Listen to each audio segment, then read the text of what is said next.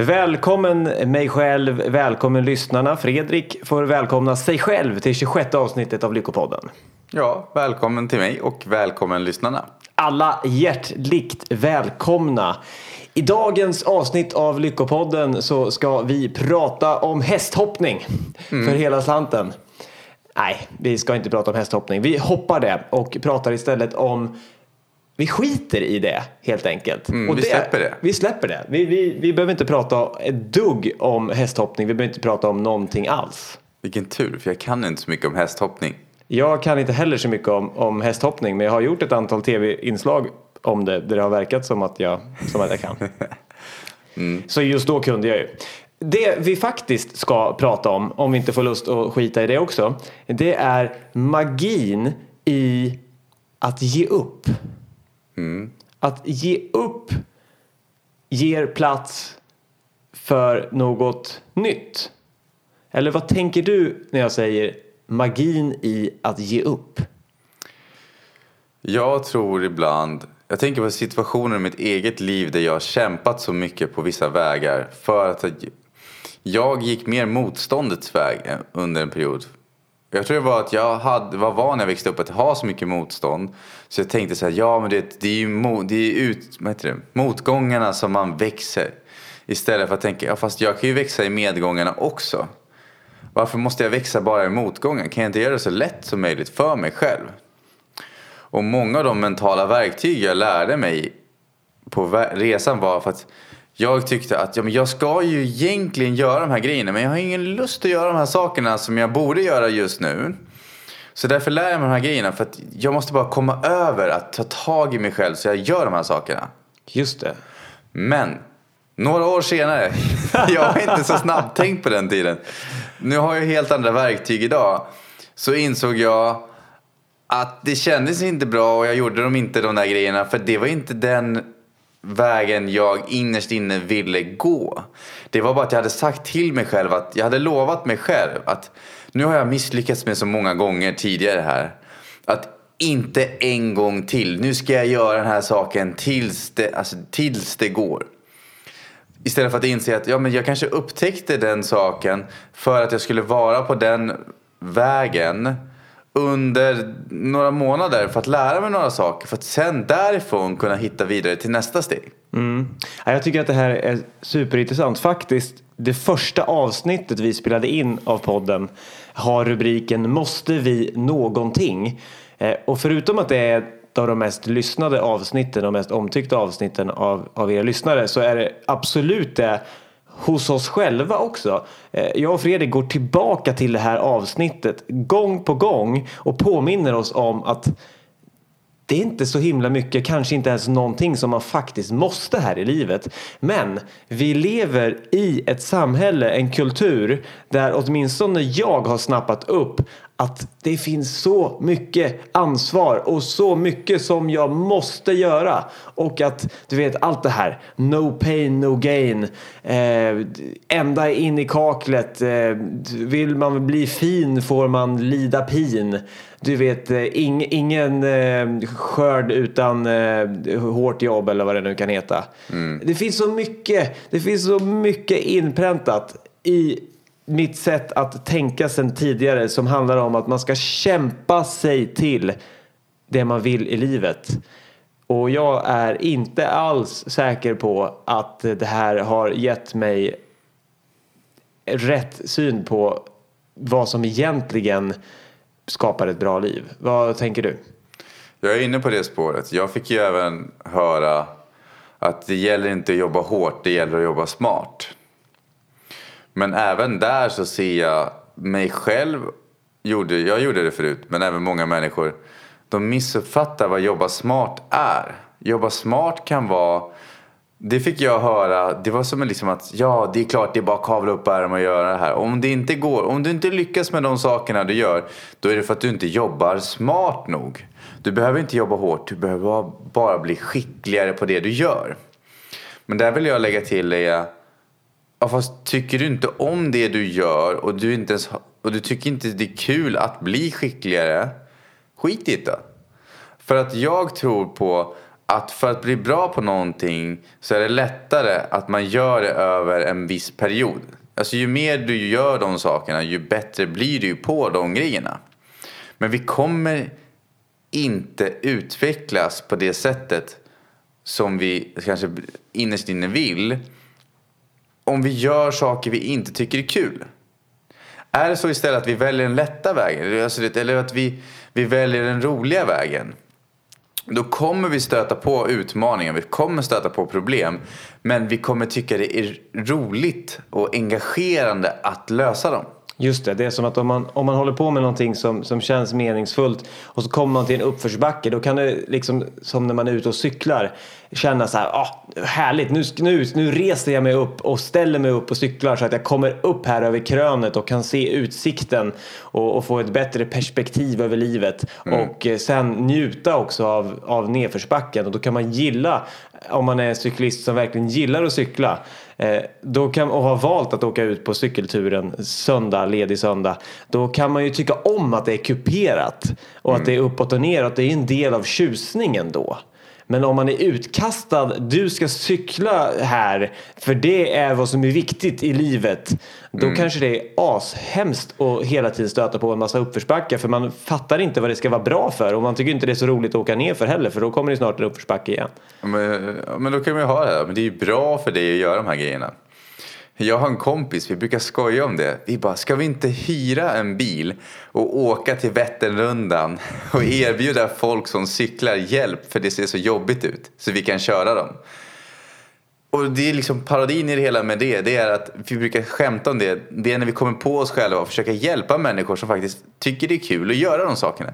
Folk har ju anmält sig till Vätternrundan förhoppningsvis för att de vill göra den. De tycker det är en del av tjusningen att cykla. Mm. Men det är intressant. Förmodligen så är de flesta är på Vätternrundan för att de tycker att det är roligt att cykla.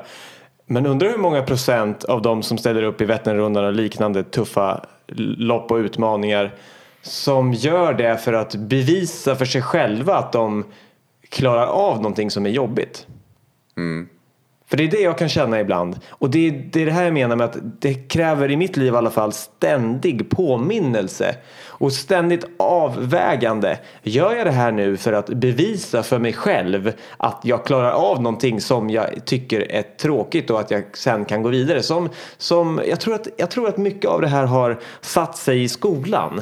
Att jag, jag tyckte inte att det var så kul för jag hade inte valt liksom vilka ämnen förstås och, och vilka läxor jag skulle få och var just då inte motiverad, tänker jag på tidiga skolor innan man fick välja själv så mycket vilka linjer och så man skulle gå var inte så motiverad till att göra de här grejerna. Men jag var ju tvungen så att säga. För att om jag inte gjorde det då fick jag inget betyg eller då blev mina utvecklingssamtal med läraren väldigt långa och problematiska.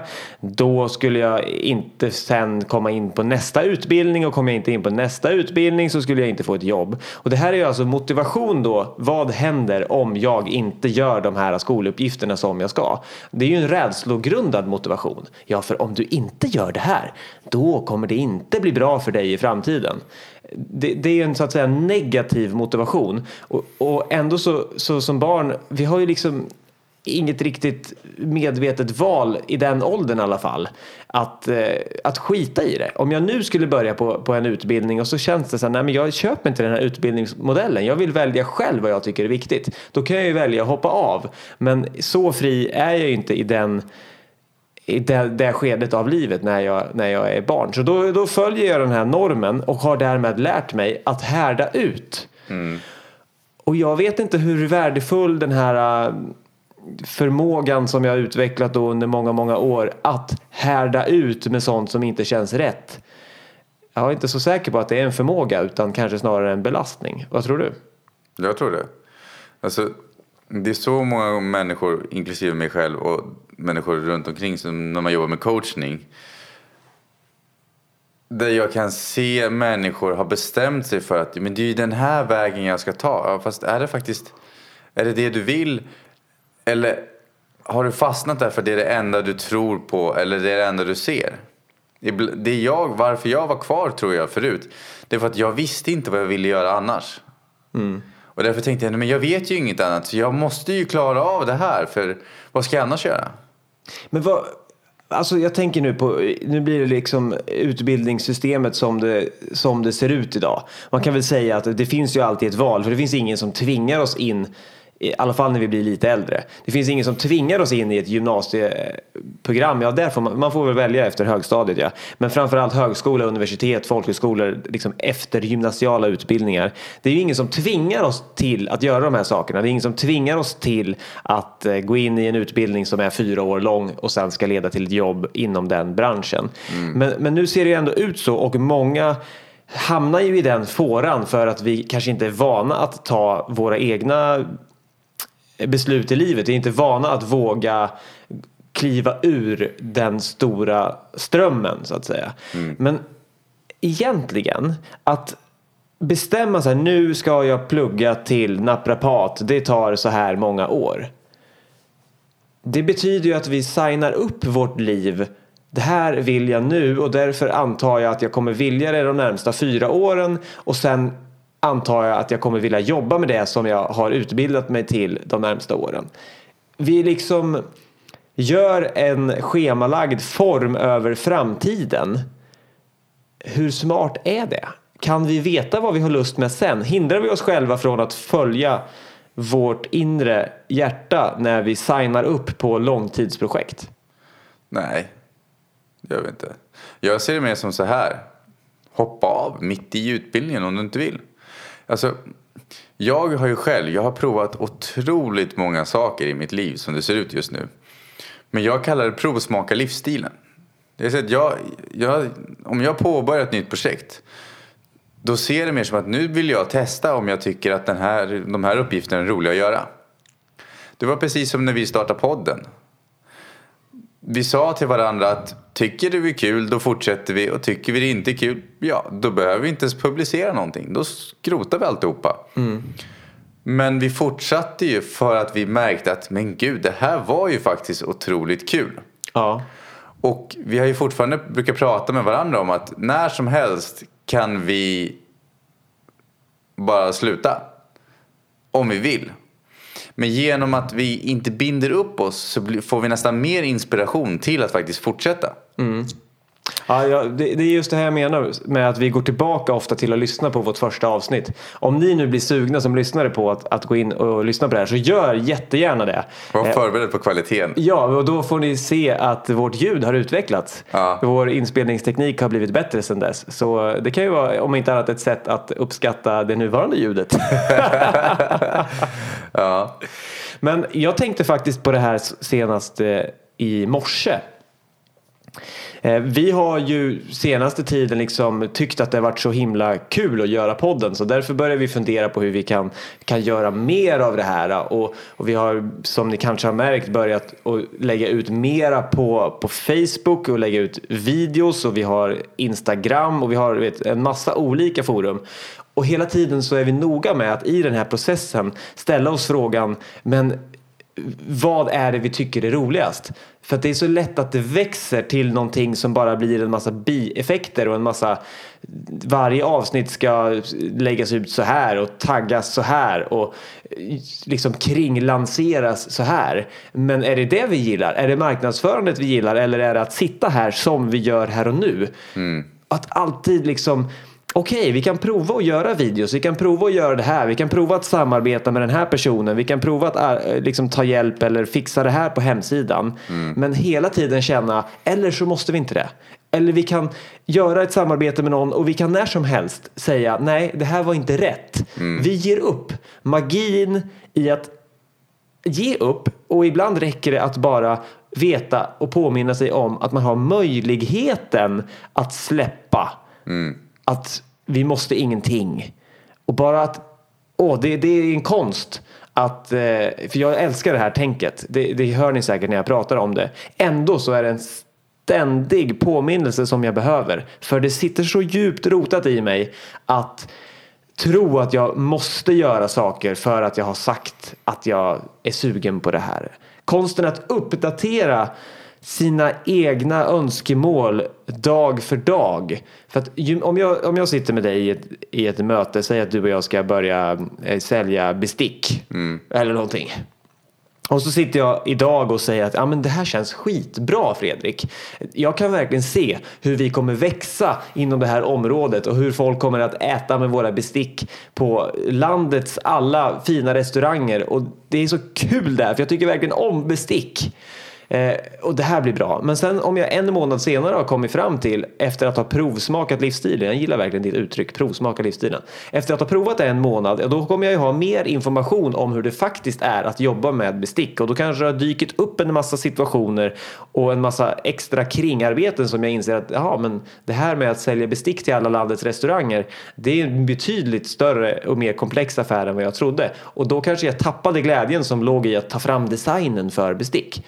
Att då kunna komma och säga att du, jag vet att jag var superentusiastisk över det här. Men jag är inte det längre. Jag har upptäckt saker som gör att det här är inte längre vad jag önskar mig. Men då har jag så lätt för min egen del att på något sätt, ja men jag tyckte ju att det här var skitroligt förut. Det borde jag tycka nu också. Och att det är där, när vi har börjat med någonting som vi valde och slog in på den vägen för att vi var så inspirerade. Men sen är vi inte det längre. Då kan jag liksom kasta lite så här skuld över mig själv. Att så här, jag borde tycka att det var lika kul som förut. Jag borde kämpa och hitta tillbaks till glädjen. Men tänk om jag har mer information nu så att egentligen när jag har provsmakat livsstilen så tycker jag inte om den. Ja men där kan jag komma ta med. Provsmaka livsstilen pratar jag mycket om privat också det är att om du funderar på att bo på ett visst sätt, om du funderar på att ha ett yrke, praktisera. Gå dit och erbjud att jobba gratis på din lediga tid. Och då kanske vissa tänker, men jag har inte så mycket ledig tid. Ja, men det spelar inte så stor roll, ta den lilla lediga tid du har. För om du storsatsar på någonting och det visar sig vara fel, då förlorar du ännu mer tid. Men det kan vara ett exempel. Om du har en bild av att jag vill verkligen hjälpa människor och då... Jag vill nog bli lärare kanske. Jag tycker det är jättekul att få jobba med barnen. Och nu menar jag inte på att det finns ju lärare som tycker det är jättekul att lära ut. Och jag tycker de ska vara, fortsätta vara lärare. Jag tycker det är fantastiskt. Men testa då på, kanske på möjligheten att få hjälpa till på en skola. Det kanske inte alltid du... Eller gå med i en vikariepool eller någonting sånt så du får vara vikarie. Alltså vad som helst, hitta olika sätt för att få utsättas för den miljön du funderar på att jobba i och se, vill jag möta de här utmaningarna? För att vill jag lösa de här problemen, vill jag hålla på med de här problemen? För att oavsett vad vi väljer så kommer vi ha problem. Frågan är snarare, tycker vi de är roliga? Mm. Är, jag, jag gillar någon formulering som jag själv har hittat på. Eh, att välj en, en smärta som är värd att omfamna. Alltså välj en väg där du kan se de potentiella motgångarna som en smärta som du är beredd att omfamna. Som du är beredd att gå igenom. Så när uppförsbacken kommer så tycker du att det är meningsfullt att cykla upp eh, och se utsikten. Måste det vara smärta då? Nej, fast det är ändå, jag tänker att även de mest inspirerande vägvalen vi kan göra kommer ha uppförsbackar. Mm. Så vi kan säga så här, välj en väg där du inte drar dig för uppförsbacken. Där mm. uppförsbacken är värd extra besvär eller där uppförsbacken till och med gör att du ställer dig upp på cykeln och motiverat mm. trampar lite, lite hårdare. Mm. Utan att liksom känna att det här det är inte ens värt det. Så fin är inte utsikten mm. där uppe så att varför, varför ska jag göra det här? Mm. För då kanske det inte är just den vägen som vi ska ta. Men också då att det kan vi inte heller alltid veta från början. Så att om du har valt en väg och det kommer en uppförsbacke och du känner mitt i uppförsbacken att nej, Nej men det, det, är inte det här jag vill längre. Jag var nyfiken förut på vad, vad utsikten skulle vara där uppifrån. Mm. Men jag är inte där längre. Det vore faktiskt mycket, det, jag vill, nej jag vänder om. Antingen så... Men jag, jag måste man mig- vända om? Man kan ju ta hjälp också. Ja, det kan man ju också. Men konsten att, att avgöra det. Det kan vara så att vi bara behöver en, en eh, fikapaus. Eller om vi är ute och åker Vasaloppet. Vi behöver stanna och ta lite blåbärssoppa och snacka, snacka lite med folk och tillåta oss att tänka att ja, ja, om jag, om jag inte har lust eh, att fortsätta efter pausen, då gör jag inte det. Men just därför så kanske vi får lust att fortsätta när vi fick lite distans till det. Det kan vara bra att liksom komma ur bubblan för att, för att se. Och vad skulle du rekommendera folk som säger jag har inte tid att ta en paus? Ja, det där är ju en klassiker. Det är ungefär som den här, jag har inte tid att träna. Den som inte har tid att tänka på sin hälsa idag får för, av, bör avsätta tid till att vara sjuk imorgon. Det är ett bra talesätt. Men då kan jag lägga till att när vi kom in på träning där. Jag beslutade mig förut liksom för att nej, men jag ska träna. Jag ska vara... Eftersom jag har utvecklat mina mentala verktyg så starkt så kan jag få mig själv att göra väldigt mycket saker på ren vilja. Och då sa jag till mig själv, jag ska vara på gymmet halv sju. Fyra dagar i veckan på morgonen. Och jag var det. I, och jag höll det i ett och ett halvt år. För att då hade jag, jag har ut, när jag får höra principer, det brukar jag säga när jag coachar människor, att jag, jag har testat så många olika saker till sådana spetsar. När jag får höra att men du ska göra på det här sättet, alltså, det, jag, jag känner nästan ingen som nördar Nej, så du, mycket måste, som jag. du måste kort berätta när du började lyssna på det var någon ljud, ljudband eller någon så här grej som, man skulle, som skulle vara bra för personlig utveckling. Kan du inte kort berätta det? Fantastisk historia. Ja men vad heter det? det var några år sedan va? Ja, men det var ganska många år sedan i början av min resa. Då jag var så less på det livet jag levde. Så då sa de så här att "Nej, men om du lyssnar på ett ljudband och du lyssnar på det många gånger om och om igen. Då lagras det i det undermedvetna. Men då var ju min idé, jag bara, men gud vad bra. För om jag lyssnar då 22 timmar om dagen på det här ljudbandet, då borde det gå fortare. Så att jag satte på det så att jag hade det i hörlurar till och med när jag sov. Det fanns ju vissa tider under dygnet när det verkligen ja, var för olämpligt. Stackars kompisar som jag hade då. Ja, jag kommer ihåg att du berättade att alltså, din ja, rumspolare där eller vad det nu var som du, din kompis som du bodde med då. Ja, då träffade Mattias här. Ja. Hur han liksom eh, blev galen på att du gick runt med det där eh, i lurar eller om du dessutom spelade upp det när du var Ja, själv ibland, ja, men vet, du, om jag gick i i duschen. då- högtalare liksom. Ja. Ja just det, du kunde inte ens undvara det där ljudbandet i duschen. Ja. Och där kunde du inte ha lurar på det så då spelade du upp det högt. Ja. Åh, hemska tanke. Ja. Ja, men jag, jag har ju testat så många sådana metoder. Och då var det likadant när de sa så här, nej men du vet, det handlar om att få in vanan på gymmet. Du vet, om du gör det tillräckligt länge då blir det en vana. Då tänkte jag, men då går jag väl till gymmet. Jag är där halv sju på morgonen. För vet, om man tränar på morgonen då vaknar man ju till på dagen. Då tänkte jag, men då går jag dit på morgonen och jag tränar på morgonen. Och jag gjorde det i ett och ett halvt år. Fyra dagar i veckan liksom. Och sen så men när tiden gick så märkte jag, men alltså ingenting av de här grejerna jag blev lovad skulle hända har hänt.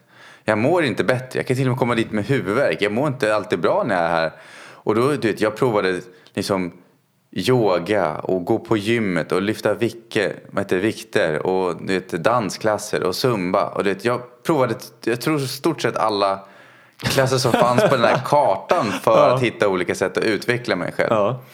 Det kunde ha blivit en Zumba-Fredrik alltså. Ja, det kunde ha blivit. Zumba-podden. Jag har ju faktiskt gått salsa, tango och bachata för att Wow. försöka lära mig liksom. Du slutar aldrig att överraska, du har gjort allt. Ja, men jag, vill ju, jag tänkte jag måste ju testa.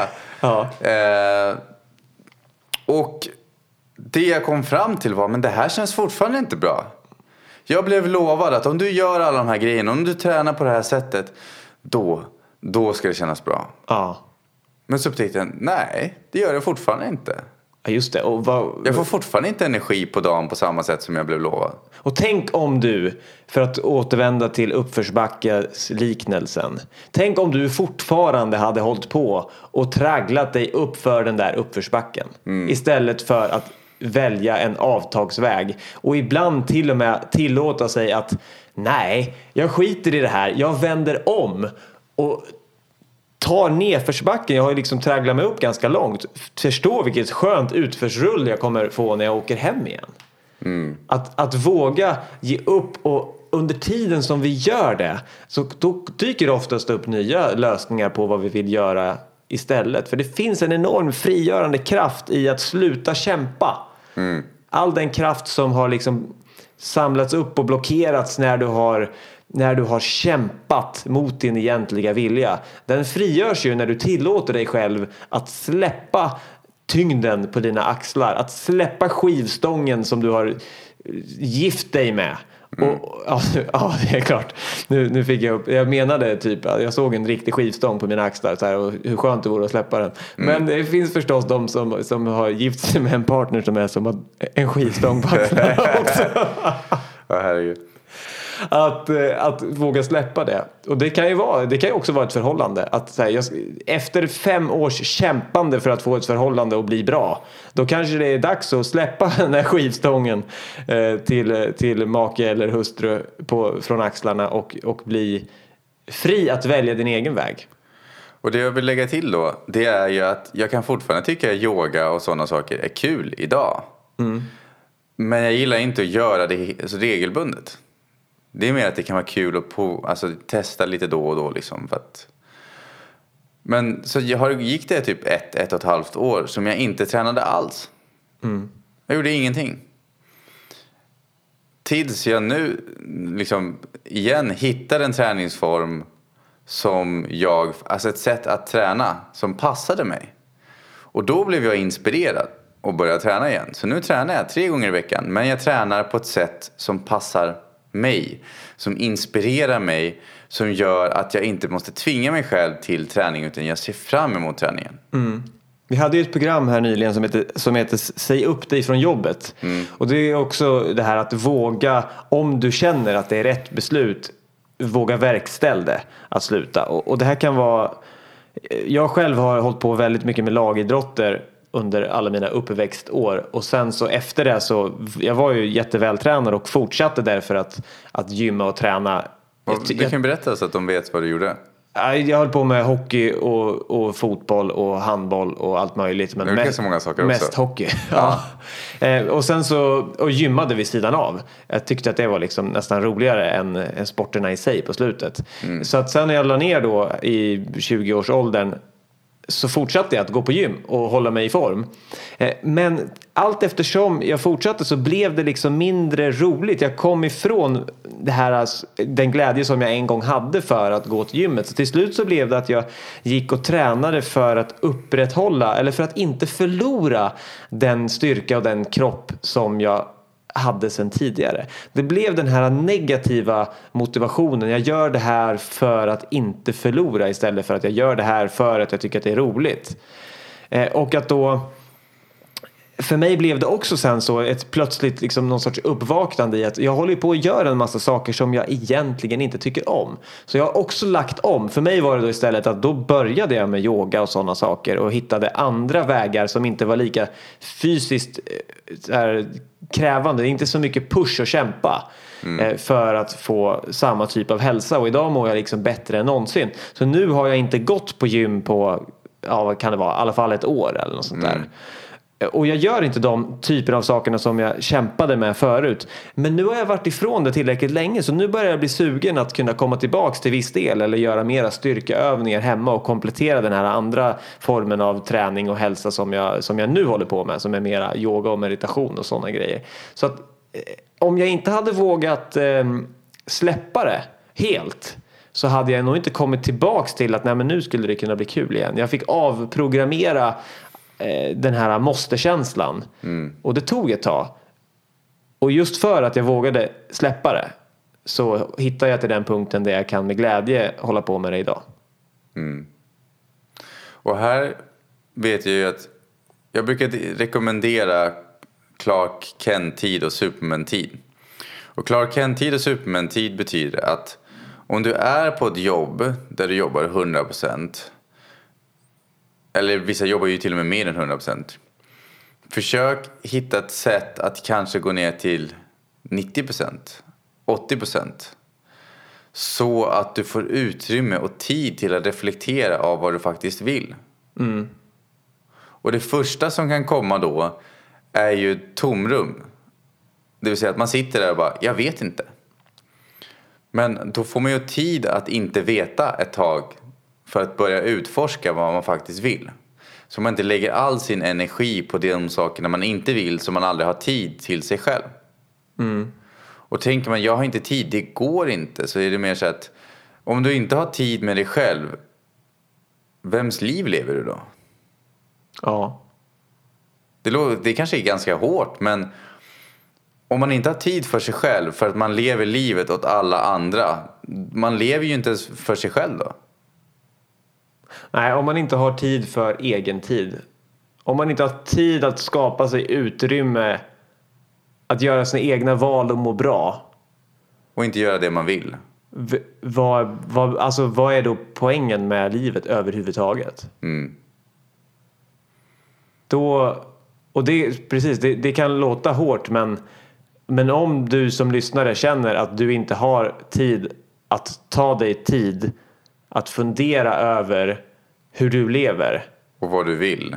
Då behöver du mer än någonsin göra det. Precis. Det är en ganska intressant sak som jag också fick lära mig att många gånger det vi vill ha mer av är det vi behöver uppoffra av. Mm, hur menar du då? Ja, men till exempel att vill jag ha mer tid på ett jobb då kanske jag måste uppoffra tid för att hitta sätt att skapa mer på tid på andra saker. Är det så att jag kanske vill ha mer pengar så kanske jag måste eh, investera i en kurs eller eh, ta hjälp av någon på något sätt eller kanske ha utrustning för, som kan hjälpa mig tjäna mer pengar. Jag, jag kommer att tänka på Det gäller inte alltid, det finns mycket gratis också. Men... Ja. Eh, Just det här att börja ställa frågor till sig själv, vad man vill. Ofta så på, på många företag så har vi kick-offer och eh, liksom utvecklingsdagar och möten för att liksom hela tiden, både på lång sikt och på kort sikt varje dag ha ett möte av vad, vad behöver vi göra, vad är på gång, hur ser siffrorna ut just nu om det är ett företag som håller på med någon försäljning eller vad man än gör. Så att vi är vana att stämma av, utvärdera det som var igår, titta in mot det som händer imorgon och lägga upp planen för idag. Vi är liksom mötesfolket. Jag har också hört att eh, när folk kommer utomlands ifrån så undrar de hur vi kan ha så mycket rast och hur mycket pauser och hur mycket möten vi har i svenska arbetskulturen. Och jag tror att det är smart. Jag tror att vi ofta jobbar på ett, ett effektivt sätt för vi vet varför vi gör vad vi gör. Så jag tror det finns mycket att lära för omvärlden i svensk företagskultur. Men hur mycket av det här hur mycket av fördelarna av det här använder vi i våra egna liv? Att ha kvartssamtal med sig själv, att ha utvecklingssamtal med sig själv, att ha kick-off med sig själv. Och sin sambo eller partner, eh, kompisar. Precis. För att ta reda på vad gjorde vi igår? Vad har hänt?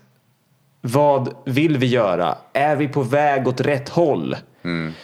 Och när vi får de här, det kanske är att man behöver planera in det. Man kanske ska ha en timme med sig själv varje vecka. En timme med, med sin familj varje vecka där man sätter sig ner och bara utvärderar eller så här, hur känns det? En, en tid för reflektion och kanske om man har det väldigt stressigt och upplever att man inte har tid för sig själv då kanske man behöver planera in den. Man kanske behöver avsätta ett möte med sig själv där man bara frågar hur känns det? Hur mår jag?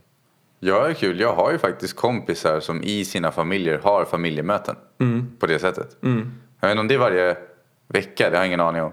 Men jag vet att de har regelbundna möten. De till och med åker på kickoffer med varandra. För att planera sina egna liv. Och jag tror verkligen på det. Och då kommer vi igen till ju mer pressat läget är desto viktigare är det att ta den tiden som är så upplevt i alla fall svår att skapa. Exempelvis ett, eh, en, en, en familj med småbarn. Det är en utmaning att få till tid för bara sin kärleksrelation med sin partner. Just därför, det är mer viktigt än någonsin att man då kan komma ifrån eller på något sätt frigöra en möjlighet att umgås på egen hand. Så att man kan prata och så att man kan få relationen till varandra att funka. För hur ska hela familjen kunna funka om de vuxna i familjen inte funkar tillsammans eller i sig själva? Att eh, vi kan känna som att jag har inte tid att tänka på mig själv. Men om jag inte har tid att tänka på mig själv, hur ska jag då kunna finnas där och fungera för någon annan? Ja, för vi har ju oftast, jag brukar säga att vi har alltid energi. Frågan är hur mycket av den vi frigör. För det kan jag märka när jag pratar med en person som, när man pratar om någonting som de har blockeringar kring eller de tycker är jobbigt, då blir de väldigt ofta trötta. Byter man till samtalsämnet till någonting som de tycker är lätt, då blir de oftast pigga. Då är det, så, men då är det, ju, då, är det inte, då är det ju inte att de är trötta. Då är det ju vad de tänker på eller vad de engagerar sig i som avgör hur mycket energi de ut, alltså får, eller ger sig själva. Liksom. Just det, vi, vi har ju en, liksom, en, en tendens att tänka att vi människor har en viss eh, summa energi varje dag och sen kan vi välja vad vi lägger den på. Men det är ju inte riktigt sant, för vissa, vissa saker ger ju oss energi. Vissa människor har ju enorm energi för att de gör saker som ger dem energi. Ungefär som att om du äter en godispåse så kanske du får en sockertopp i blodsockret och får energi och sen dippar du så att totalt sett så kommer godispåsen ta mer energi än den ger. På ett annat sätt en nyttig måltid kommer ge dig energi. Så är det med en aktivitet också. Vissa aktiviteter kommer dränera dig på energi. Mm. Andra kommer att ge dig ett överskott på energi. Så att mm. om vi lever våra liv och fyller våra dagar med aktiviteter som ger oss energi, då har vi ingen brist på energi. Ja, och jag tänker också att vet du, vi har ju saker som ger oss energi, sen har vi även saker som tar vår energi när vi inte gör dem. Ja, just det. Det kan vara liksom att du har sagt till dig själv att men jag ska ta tag i de här sakerna och så gör du inte det. Och jag tycker en skön grej som jag har här hemma.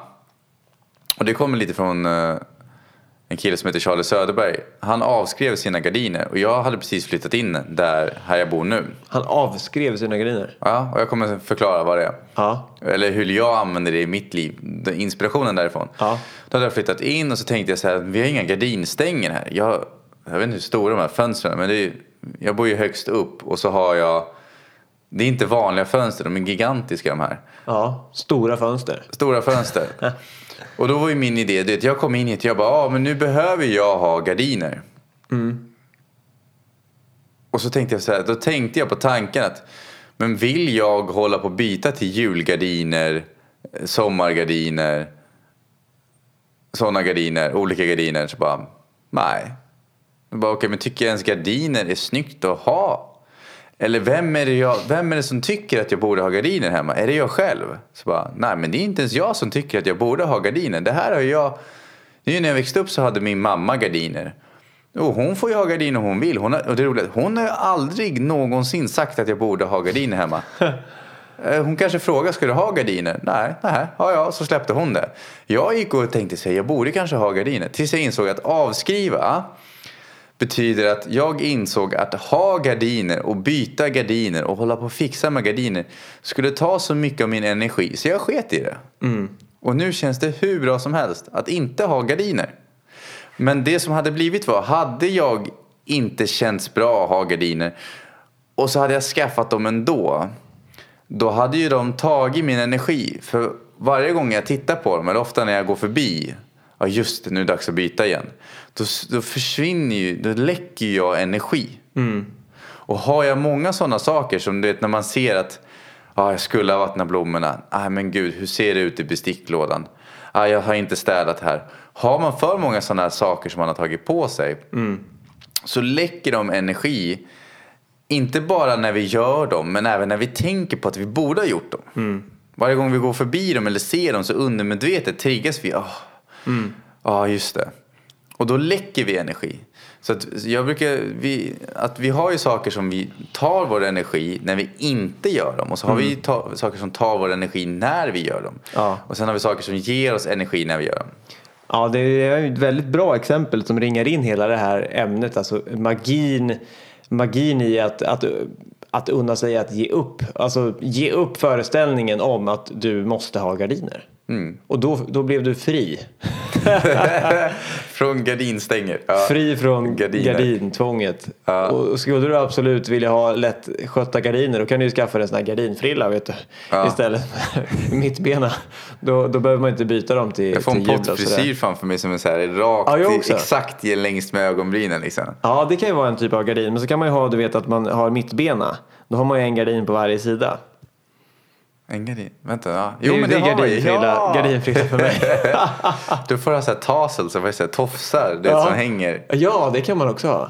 ja, Ja. i sin mittbena Ja. på sidan. Och det här får mig att, att, att tänka på den bok som jag just nu läser. Jag, jag tror han heter David Henry Thoreau. Alltså, det är en klassiker så att alla ni som kan det här med böcker och uttalet på den här snubben tycker säkert att det inte var perfekt. Men det skiter jag i. Jag tycker du fick till okej. Jag kan inte heller uttala hans namn ordentligt, men jag vet vem det är. Walden heter boken och det är namn på en skogskärn som han flyttade till. Den här, han är poet och författare. Boken är kanske 200 år gammal eller något sånt där, eller 100.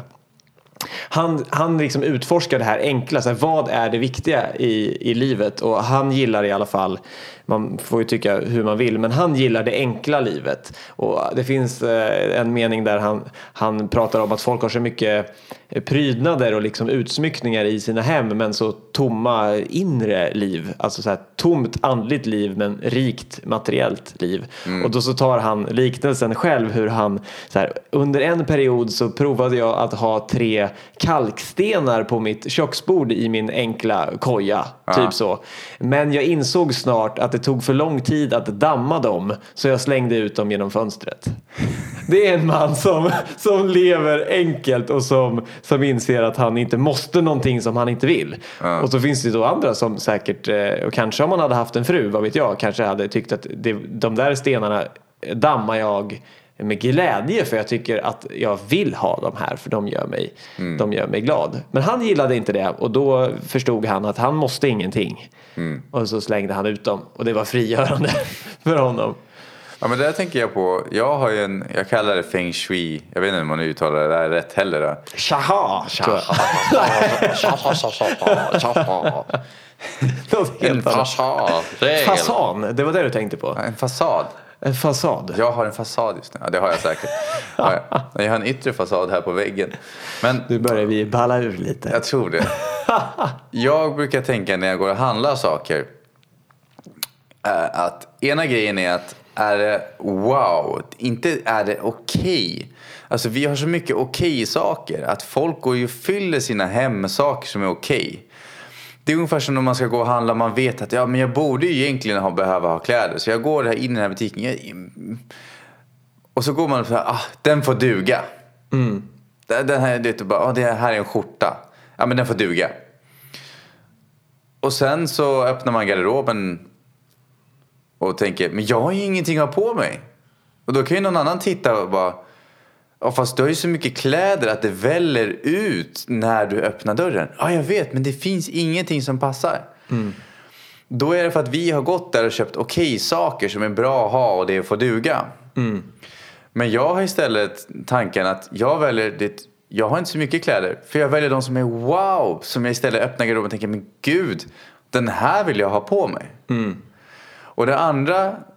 Så det när jag ser en sak som jag vill handla. Då är det, känns den wow? Det andra är, när ska jag ha den? Det vill säga att, och jag kan se en snygg galaklänning. Men det, jag skulle aldrig ens ha en klänning. Så jag kan bara, wow vilken fin galaklänning. Men då är det, nu överdriver jag lite här va. Men då skulle jag säga, kommer jag ha galaklänning? Nej. Men det kan vara en, okay, en eh, färgglad kanske skjorta som jag kan tycka, gud vilken häftig skjorta. Och så frågar jag mig själv, när skulle jag ha den? Och kommer inte jag på det just då, då köper jag inte den. Nej. För då kommer man in i det här, det är bra ifall att. Det tredje är, vill jag ta hand om den? Det finns jättefina kläder men det som ska handtvättas på ett visst sätt eller göra på de här grejerna. Jag har märkt att då tappar jag lusten, jag har ingen lust att använda den. För då, varje gång jag ser tröjan så, åh gud, ska jag hålla på och handtvätta den? Nej, då får den vara. Så därför ser jag till att köpa saker som ett är wow, två, jag vet när jag vill ha dem och tre, jag vill ta hand om dem. Ja, det är en skitbra lista. Eh, Jag tänker också att, att shit, det blev en lång lista för, för att göra ett beslut. Så om man hellre tycker att det vore skönt att slippa listan så tillåter jag att skita i det. Ja. Och tillåter ju att skita i allt. Ja, så efter att ha pratat om det här, jag gillar verkligen det här ämnet. Jag, jag tycker att det var en, en ära, ett nöje att få, få prata med Fredrik, med er eh, i det här programmet. Tillåt er att eh, bara låta det här smälta in och det som fastnar fastnar och det som inte fastnar det ska förmodligen inte fastna. Och jag vill lägga till, den positiva effekten som jag, och jag gissar på att du har märkt också, du får säga till annars, har märkt av att när vi inte måste någonting, när vi inte måste alla sakerna, det är då vi får inspirationen loss, då får vi loss inspirationen till att faktiskt göra saker, till att hitta saker, till att upptäcka saker. Att vi får mer inspiration när vi inte måste alla andra grejerna till att faktiskt och vi lär känna oss själva vad vi faktiskt vill och då får vi en otrolig drivkraft där istället. Och kommer det ingen drivkraft så måste det inte göra det heller. Nej. Mindre förväntningar, våga, våga vägra kämpa och se vad som händer. Det är det sista jag vill skicka med till, till lyssnarna idag. Jag med. Och följ oss gärna på Youtube, gilla oss på Facebook. Kommentera gärna och har ni frågor och funderingar kring det vi pratar om, skriv gärna till oss på Facebook. Ja, det är kul. Det vore skitkul att få eh, ännu mer kontakt med er lyssnare. Skriv vad ni vill eller om ni har förslag. Skriv i en kommentar efter någon, på någon bild eller något avsnitt som ligger ute eller skriv ett mejl personligen till oss så kanske kan vi ta upp en lyssnarfråga eller flera i programmet. Hör jättegärna av er om ni vill. Ja, eller så skiter ni i det också. Ja. Ha en fantastisk eh, dag vad ni nu ändå tänker hålla på med. Eller eh, inte ens det. Precis. Tack så mycket. Tack. Hej med er. Hej, Hej, hej, hej, hej, hej.